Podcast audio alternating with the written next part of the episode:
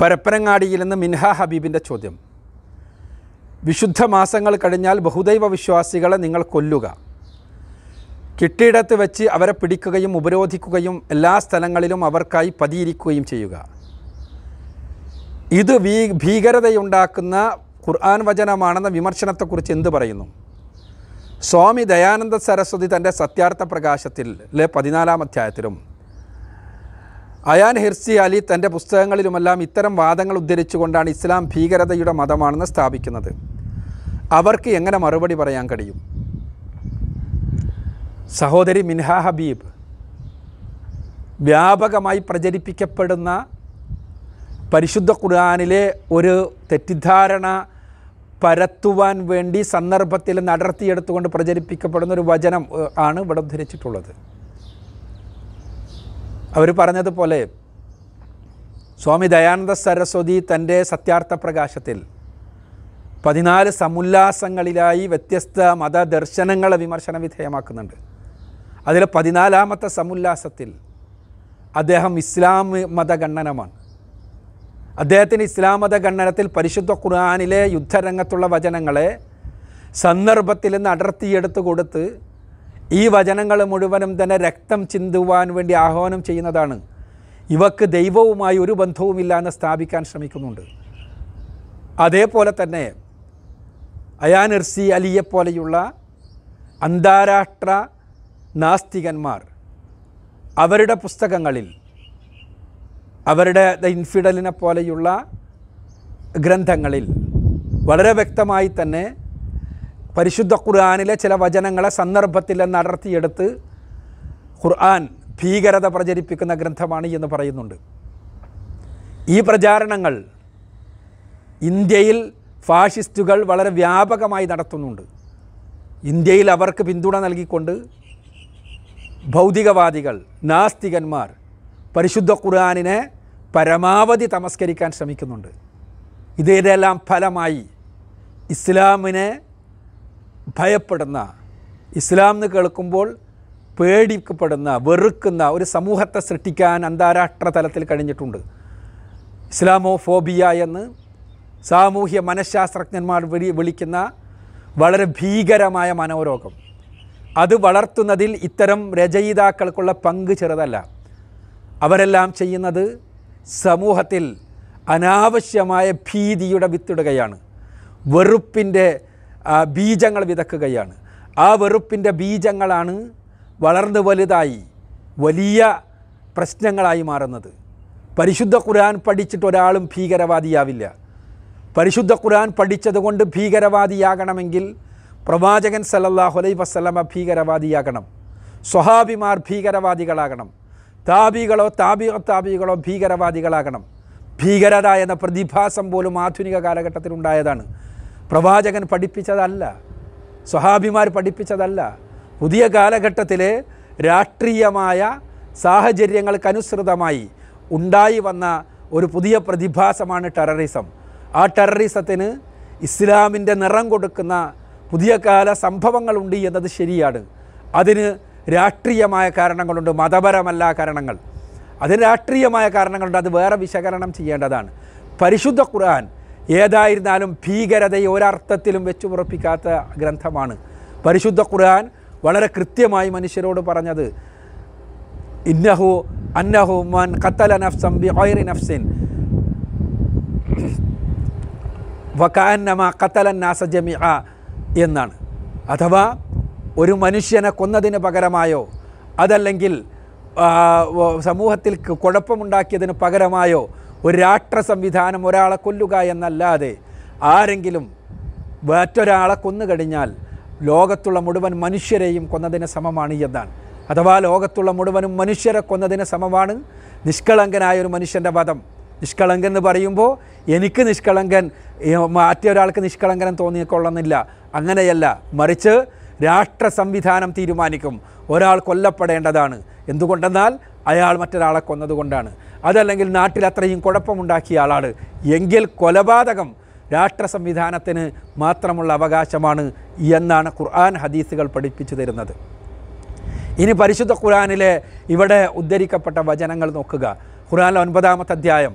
സുറത്തു തൗബയിലെ ഒന്നു മുതൽ ഉള്ള വചനങ്ങൾ ആണ് ഇവിടെ ഇവിടെ പലപ്പോഴും തെറ്റിദ്ധാരണാജനകമായി ഉദ്ധരിക്കാറുള്ളത്.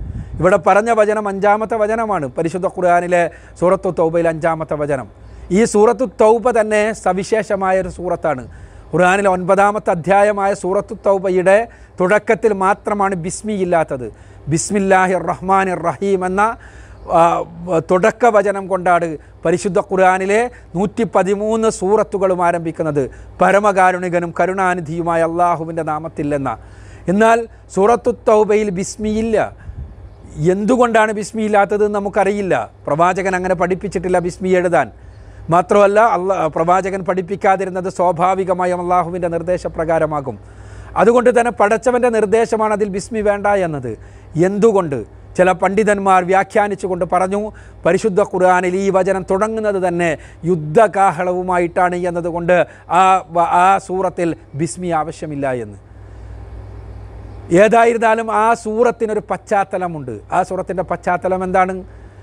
പ്രവാചകൻ സലല്ലാഹു അലൈ വസല്ലം നീണ്ട് പതിമൂന്ന് വർഷക്കാലം മക്കയിൽ ജീവിച്ചു. അവിടെ ക്ഷമയുടെ കൊല്ലങ്ങളായിരുന്നു. പ്രവാചകൻ സഹിച്ചു പീഡനങ്ങൾ. പ്രവാചകന്റെ കൺമുന്നിൽ വെച്ച് അദ്ദേഹത്തിന്റെ അനുചരന്മാർ ക്രൂരമായി കൊല ചെയ്യപ്പെട്ടു. ക്രൂരമായി പീഡിപ്പിക്കപ്പെട്ടു. റസൂലുല്ലാഹി സലല്ലാഹു അലൈ വസല്ലമ നമസ്കരിക്കുന്ന സന്ദർഭത്തിൽ അദ്ദേഹത്തിന്റെ കഴുത്തിൽ കുടൽമാലകൾ കൊണ്ടുപോയിട്ട് പ്രയാസപ്പെടുത്തി. പ്രവാചകൻ സല്ലല്ലാഹു അലൈ വസ്സലമയെ കൊല്ലാൻ ശ്രമങ്ങളുണ്ടായി. പ്രവാചകൻ സല്ലല്ലാഹു അലൈ വസ്സലമയെ ആട്ടിപ്പായിക്കുന്ന അവസ്ഥയുണ്ടായി. വർഷങ്ങളോളം പ്രവാചകനും അനുയായികളും പട്ടിണി കിടന്ന് ഉപരോധത്താൽ ജീവിക്കേണ്ടി വന്നു. പച്ചിലകൾ മാത്രം തിന്ന് ജീവിക്കേണ്ടി വന്നു. പതിമൂന്ന് വർഷക്കാലം ആ പതിമൂന്ന് വർഷക്കാലത്തിന് അവസാനം കുറിക്കുന്നത് ഇസ്ലാമികമായി ജീവിക്കുവാൻ സ്വാതന്ത്ര്യമുള്ള ഒരു നാട്ടിലേക്കുള്ള പലായനത്തോടു കൂടിയാണ് മദീനയിലേക്കുള്ള ഹിജറ. മദീനയിലെത്തി പ്രവാചകനും അനുയായികളും. അവിടെ ഒരു ഇസ്ലാമിക സമൂഹമുണ്ടായി. അതിന്റെ നേതൃത്വമായി പ്രവാചകൻ അവരോധിക്കപ്പെട്ടു. അവിടെ മുസ്ലിങ്ങളല്ലാത്ത ആളുകളുണ്ടായിരുന്നു. ജൂതന്മാരുണ്ടായിരുന്നു. മറ്റുള്ളവരുണ്ടായിരുന്നു. അവർക്കിടയിൽ പ്രവാചകൻ സല്ലല്ലാഹു അലൈഹി വസ്ലമ രാഷ്ട്ര നേതാവായി. അങ്ങനെ അവിടെ ഒരു ഇസ്ലാമിക സമൂഹം വളരുകയാണ്. അപ്പോൾ മക്കയിലെ മുഷിരിക്കുകൾ വെറുതെ ഇരുന്നില്ല. അവർ ആ ഇസ്ലാമിക സമൂഹത്തെ നശിപ്പിക്കാൻ ശ്രമിച്ചു. യുദ്ധങ്ങളുണ്ടായി യുദ്ധങ്ങൾ ഒന്നും രണ്ടും മൂന്നും നാലുമായി ഉണ്ടായി. ബദറും ഉഹുദും ഹുനൈനും ബദറും ഉഹുദ് ഉഹുദും കന്തക്കുമെല്ലാം ഉണ്ടായി. ഈ യുദ്ധങ്ങളിൽ ഒരുപാട് മുസ്ലിങ്ങൾ മരണപ്പെട്ടു. ഒരുപാട് മുസ്ലിങ്ങളല്ലാത്തവർ മരണപ്പെട്ടു. ചില യുദ്ധങ്ങളിൽ മുസ്ലിങ്ങൾ ജയിച്ചു. ചില യുദ്ധങ്ങളിൽ മുസ്ലിങ്ങൾ പരാജയപ്പെട്ടു. യുദ്ധങ്ങളോട് യുദ്ധങ്ങൾ. അങ്ങനെ നീണ്ട ആറ് വർഷ കാലഘട്ടത്തിലെ യുദ്ധങ്ങളുടെ വർഷങ്ങൾ. അതിനുശേഷം ആറാമത്തെ വർഷം പ്രവാചകൻ മക്കയിലെ മുശ്രിക്കുകളുമായി കരാറുണ്ടാക്കി. ഹുദൈബിയ കരാർ എന്നാണ് അതിന് പേര്. ആ കരാറിൽ ഏകപക്ഷീയമെന്ന് തോന്നുന്ന രൂപത്തിലാണ് സകല വ്യവസ്ഥകളും. ഏകപക്ഷീയമാണ് സകല വ്യവസ്ഥകളും എന്ന് തോന്നും മക്കാ മുശ്രിക്കുകൾക്ക് അനുകൂലം. മക്കാ മുശ്രിക്കുകൾക്ക് അനുകൂലം. സഹാബിമാർ പോലും പ്രവാചകനോട് കയർത്തു. പ്രവാചകനോട് പ്രതിഷേധിച്ചു. പാടില്ല പ്രവാചകനെ ഇങ്ങനെ ഒരു കരാറെന്ന് പറഞ്ഞു. പക്ഷേ ഏകപക്ഷീയമായ കരാറിന് പ്രവാചകൻ സന്നദ്ധമായി. എന്തിന്? സമാധാനത്തോടു കൂടിയുള്ള ജീവിതത്തിന്. പത്ത് വർഷം യുദ്ധം പാടില്ല എന്നതായിരുന്നു കരാറിലെ ഒന്നാമത്തെ കാര്യം. അതിനുവേണ്ടി ബാക്കി എല്ലാ കരാറുകളും മക്കാമുശ്രിക്കുകൾക്ക് അനുകൂലമായിട്ട് പോലും മുസ്ലിങ്ങൾക്ക് വെറുപ്പായിട്ട് പോലും പ്രവാചകൻ അംഗീകരിച്ചു. ആ കരാർ പക്ഷേ കൂടുതൽ കാലം നിലനിന്നില്ല. മക്കയിലെ മുശ്രിക്കുകൾ ആ കരാർ ലംഘിച്ചു. ആ കരാർ ലംഘിച്ചു. സ്വാഭാവികമായും ആ കരാർ ലംഘിക്കപ്പെട്ടപ്പോൾ അതിനെതിരെയുള്ള നടപടികളുണ്ടായി നടപടിയുടെ ഫലമായി ഹിജറ എട്ടാമത്തെ വർഷം മക്ക തന്നെ ഇസ്ലാമിന് കീഴ്പ്പെട്ടു. ഇപ്പോൾ മദീനയെപ്പോലെ തന്നെ മക്കയും ഇസ്ലാമിക രാഷ്ട്രത്തിന്റെ ഭാഗമാണ്. ആ ഇസ്ലാമിക രാഷ്ട്രത്തിന്റെ ഭാഗമായ മക്കയിൽ പ്രവാചകൻ സല്ലല്ലാഹു അലൈഹി വസല്ലമ അവിടെയുള്ള ആളുകളുമായി കരാറുണ്ടാക്കി. അവരുടെ മതമനുസരിച്ച് അവർക്ക് ജീവിക്കാം. പക്ഷേ രാജ്യവുമായി കലാപമുണ്ടാകരുത്. ഇതാണ് കരാറ്. ആ കരാർ അനുസരിച്ച് അവർ മുന്നോട്ട് പോകുമ്പോൾ തന്നെയും അവർ കലാപങ്ങളുണ്ടാക്കി. കുഴപ്പങ്ങളുണ്ടാക്കി. പ്രവാചകൻ സല്ലല്ലാഹു അലൈഹി വസല്ലമയും സഹാബത്തും ഹുനൈൻ യുദ്ധത്തിന് പോയ സന്ദർഭത്തിൽ മുസ്ലിങ്ങളല്ല മുസ്ലിം വീടുകൾ ആക്രമിക്കപ്പെടുന്ന അവസ്ഥയുണ്ടായി. കലാപങ്ങൾ ഉണ്ടാക്കുന്ന അവസ്ഥയുണ്ടായി. ഭീഷണിപ്പെടുത്തപ്പെടുന്ന അവസ്ഥയുണ്ടായി. ഭീതിതമായ അന്തരീക്ഷമുണ്ടായി. അതിനുശേഷമാണ് പരിശുദ്ധ ഖുറാനിലെ ഈ വചനങ്ങൾ അവതരിപ്പിക്കപ്പെടുന്നത്. ആ വചനങ്ങൾ തുടങ്ങുന്നത് തന്നെ എങ്ങനെയാണ്? പരിശുദ്ധ ഖുറാനിലെ വചനങ്ങൾ ബറാഅത്തും മിനല്ലാഹി വറസൂലിഹി ഇലല്ലദീന ആഹത്തും മിനൽ മുഷരിക്കീൻ എന്ന് പറഞ്ഞുകൊണ്ടാണ്. എന്താണ്? ബറാത്താണ് വിടുതലാണ്. ഇല്ല ഇനി മുശ്രിക്കുകളിൽപ്പെട്ട ബഹുദൈവവാദികളിൽപ്പെട്ട അള്ളാഹുവിനോടും പ്രവാചകനോടും കരാറുണ്ടാക്കിയ ആളുകളോടുള്ള എല്ലാ ബാധ്യതകളിൽ നിന്നും ഇതാ വിടുതൽ പ്രഖ്യാപിക്കുന്നു. ഇനി നിങ്ങളുമായി ഒരു തരത്തിലുള്ള കരാറുമില്ല. കാരണം കരാർ നിങ്ങൾ വ്യാപകമായി ലംഘിച്ചിരിക്കുന്നു. ആ കരാർ ലംഘനത്തെക്കുറിച്ച് പറഞ്ഞുകൊണ്ട് എന്നിട്ട് പറയുന്നത് ഇനി നാല് മാസം നിങ്ങൾ സ്വൈര്യമായി വിഹരിക്കുക. നാല് മാസം നിങ്ങൾക്ക് തരുന്നു. ഈ നാല് മാസത്തിന്റെ ഉള്ളിൽ നിങ്ങൾക്ക് വേണമെങ്കിൽ നിങ്ങളുടെ നിലപാട് മാറ്റാം. ഇല്ല നിങ്ങൾ ഇതേ നിലപാട് തുടരുകയാണെങ്കിൽ നാല് മാസം കഴിഞ്ഞാൽ നിങ്ങളെ കണ്ടിടത്ത് വെച്ച് കൊല്ലും. അങ്ങനെ തന്നെയാണ്. നിങ്ങളെ കണ്ടിടത്ത് വെച്ച് കൊല്ലും. നിങ്ങളെ പതിയിരുന്ന് ആക്രമിക്കും. നിങ്ങൾ എവിടെ പോയാലും അവിടെ മുസ്ലിങ്ങളെത്തി ആക്രമിക്കുക തന്നെ ചെയ്യും. ഈ നാല് മാസക്കാലം നിങ്ങൾക്ക് നൽകുന്നു. നിങ്ങളുടെ നിലപാട് മാറ്റാൻ. അതാണ് ഖുർആൻ ഈ ഈ ഈ സൂറത്തിന്റെ അഞ്ചാമത്തെ വചനത്തിലുള്ളത്. ആ വചനമാണ് എടുത്തുദ്ധരിച്ചുകൊണ്ട് പലപ്പോഴും വിശുദ്ധ മാസങ്ങൾ കഴിഞ്ഞാൽ അവരെ കണ്ടിടത്ത് വെച്ച് കൊല്ലുക എന്നിട്ട് അവരെ ആക്രമിക്കുക പതിയിരിക്കുക എന്നെല്ലാമായി എടുത്തു പറഞ്ഞ് പലപ്പോഴും ചില സ്വാമിമാർ പോലും ആളുകൾക്കിടയിൽ തെറ്റിദ്ധാരണകൾ ഉണ്ടാക്കുന്നത്. യഥാർത്ഥത്തിൽ എന്താണ്? ഇതാണ് അവസ്ഥ. പക്ഷേ ആ അവസ്ഥയിലും പരിശുദ്ധ ഖുർആൻ നീതിയുടെ പക്ഷത്താണ്. നീതി ഖുർആാനിന്റെ നട്ടല്ലാണ്. ഖുർആൻ പറഞ്ഞത് എന്താ ഇല്ലല്ലദീന ആഹത്തും മിനൽ മുഷ്രിക്കീന സുമ്മലം ഞക്കുസൂക്കും ഖുർആൻ പറഞ്ഞത് എന്താണ്? ആ നാലാമത്തെ വചനം പറഞ്ഞതിന് ശേഷമാണ് അഞ്ചാമത്തെ വചനം പറയുന്നത്. ഇതാ നാല് മാസം നിങ്ങൾക്ക് സമയം തരുന്നു അതിനുള്ളിൽ നിങ്ങൾ തിരുത്തണം അല്ലെങ്കിൽ നിങ്ങളെ തീർച്ചയായും കണ്ടിടത്ത് വെച്ച് കൊല്ലുമെന്നെല്ലാം പറയുന്നതിന് മുൻ പറയുന്നതിനിടക്ക് വളരെ കൃത്യമായി പരിശുദ്ധ ഖുർആൻ പറയാണ്. എന്താണ്? നിങ്ങളുമായി കരാറുണ്ടാക്കിയ ഒരു വിഭാഗം സത്യ ഒരു വിഭാഗം മുഷരിക്കുകൾ ഒഴിച്ച് അതാരാണ്? സുമ്മലം ഞക്കുസൂക്കും അവർ എന്ത് ചെയ്തിട്ടില്ല? നി- കരാർ ലംഘിച്ചിട്ടില്ല. അത്തരം ആളുകൾക്കെതിരെ നടപടിയില്ല. കരാർ ലംഘിക്കാത്ത ആളുകൾക്കെതിരെ നടപടിയില്ല എന്ന് പറഞ്ഞതിന് ശേഷമാണ് കരാർ ലംഘിച്ച ആളുകൾക്ക് ഉള്ള നടപടി പറയുന്നത്. ഇതല്ലാതെ ഇസ്ലാമിക രാഷ്ട്രം എന്ത് ചെയ്യണം? നാട്ടിൽ കലാപമുണ്ടാക്കി ജീവിക്കാൻ ആ സമൂഹത്തെ വിടുകയും സ്ഥിരമായി ആ ആ- നാട്ടിൽ കുഴപ്പം നിലനിൽക്കുകയും ചെയ്യണമെന്നാണോ? കരാറുണ്ടാക്കുകയും അത് പാലിക്കുകയും ചെയ്ത ആളുകൾക്കെതിരെ നടപടിയില്ല. ഖുർആൻ തന്നെ പറയുന്നു. ഇപ്പറഞ്ഞ സൂറത്തിൽ തന്നെ നാലാമത്തെ വചനത്തിൽ. അഞ്ചാമത്തെ വചനം മാത്രം എടുത്ത് ഉദ്ധരിക്കുമ്പോൾ ഒരു നാലാമത്തെ വചനം കൂടി ഒന്ന് നോക്കിക്കൂടെ? ഇനി നേരെ കഴിഞ്ഞ ആറാമത്തെ വചനത്തിൽ എന്താ പറയുന്നത്? പരിശോധിച്ച് നോക്കുക. ആറാമത്തെ വചനത്തിൽ പറയുന്നത് ഇനി ആ സമയത്ത് പോലും ഈ സന്ദർഭത്തിൽ നാല് മാസം കഴിഞ്ഞിട്ട് ഈ സന്ദർഭത്തിൽ പോലും നിങ്ങളോട് അഭയം ചോദിച്ചുകൊണ്ട് ആരെങ്കിലും വന്നാൽ അവർക്ക് അഭയം കൊടുക്കണം. അഭയം കൊടുത്തിട്ടോ അഭയം കൊടുത്തിട്ട് അവർക്ക് പരിശുദ്ധ ഖുർആൻ ഓതി കേൾക്കാൻ ആ ഖുർആാനിന്റെ സത്യത മനസ്സിലാക്കാൻ ഇസ്ലാമാണ് ശരി എന്നുള്ള വസ്തുത അവർക്ക് ബോധ്യപ്പെടാനുള്ള സമയം കൊടുക്കണം. എന്തുകൊണ്ടാണ്? അവർ വിവരമില്ലാത്ത ആളുകളായതുകൊണ്ടാണ്. അത്തരം ആളുകൾ വിവരമില്ലായ്മ കൊണ്ട് ഇസ്ലാമിനോട് മുസ്ലിങ്ങളോട് ശത്രുതയുള്ള ആളുകളുണ്ടാകാം. അത്തരം ആളുകൾക്ക് ഇനിയും അവസരമുണ്ട്. ഖുർആൻ കേട്ട് വേണമെങ്കിൽ അവർക്ക് മടങ്ങാം.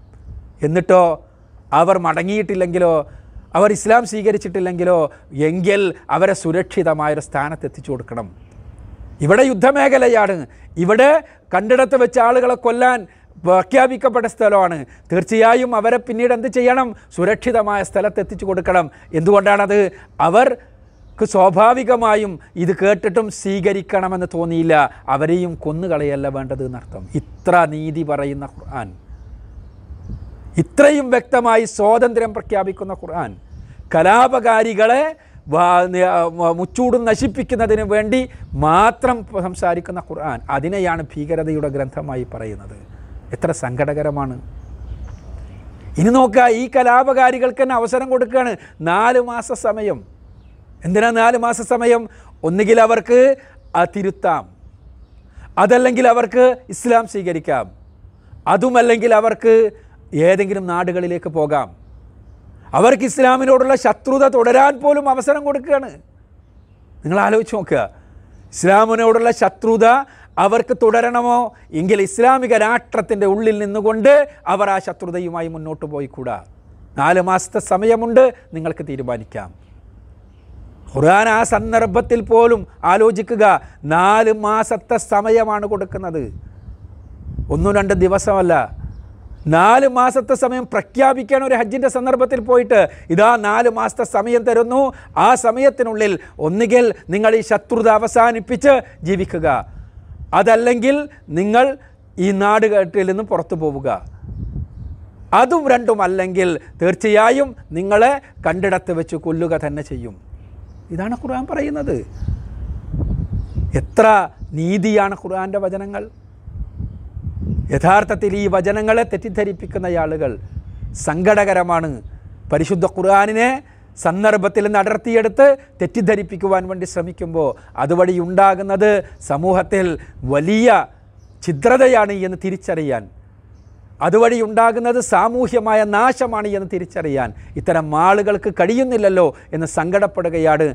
അത്തരം ആളുകളെ കൊണ്ടാണ് ലോകത്തിന്ന് വളർന്നുകൊണ്ടിരിക്കുന്ന ഈ ഭീഷണി മനുഷ്യർ തമ്മിൽ പരസ്പരം വെറുക്കുന്ന പള്ളിയിൽ കയറി ചെന്നിട്ട് ഒരുപാട് മനുഷ്യന്മാരെ വെടിവെച്ചിട്ട ന്യൂസിലാൻഡ് സംഭവമെല്ലാം അറിയാമല്ലോ. അത്തരം ആളുകളുടെ മനസ്സുകൾക്കകത്ത് തിന്മയുടെ വെറുപ്പിന്റെ വിഷം കുത്തിവെക്കുന്നത് ഇത്തരം പ്രചാരകരാണ് എന്ന് നമ്മൾ മനസ്സിലാക്കുക. അവർക്കെതിരെയാണ് സമൂഹം ഒരുമിച്ച് നിൽക്കേണ്ടത്. അവരാണ് ഈ സമൂഹത്തിലെ യഥാർത്ഥത്തിലുള്ള യഥാർത്ഥത്തിലുള്ള നാശകാരികൾ എന്ന് നമ്മൾ തിരിച്ചറിയേണ്ടതുണ്ട് എന്ന് സൂചിപ്പിക്കുകയാണ്.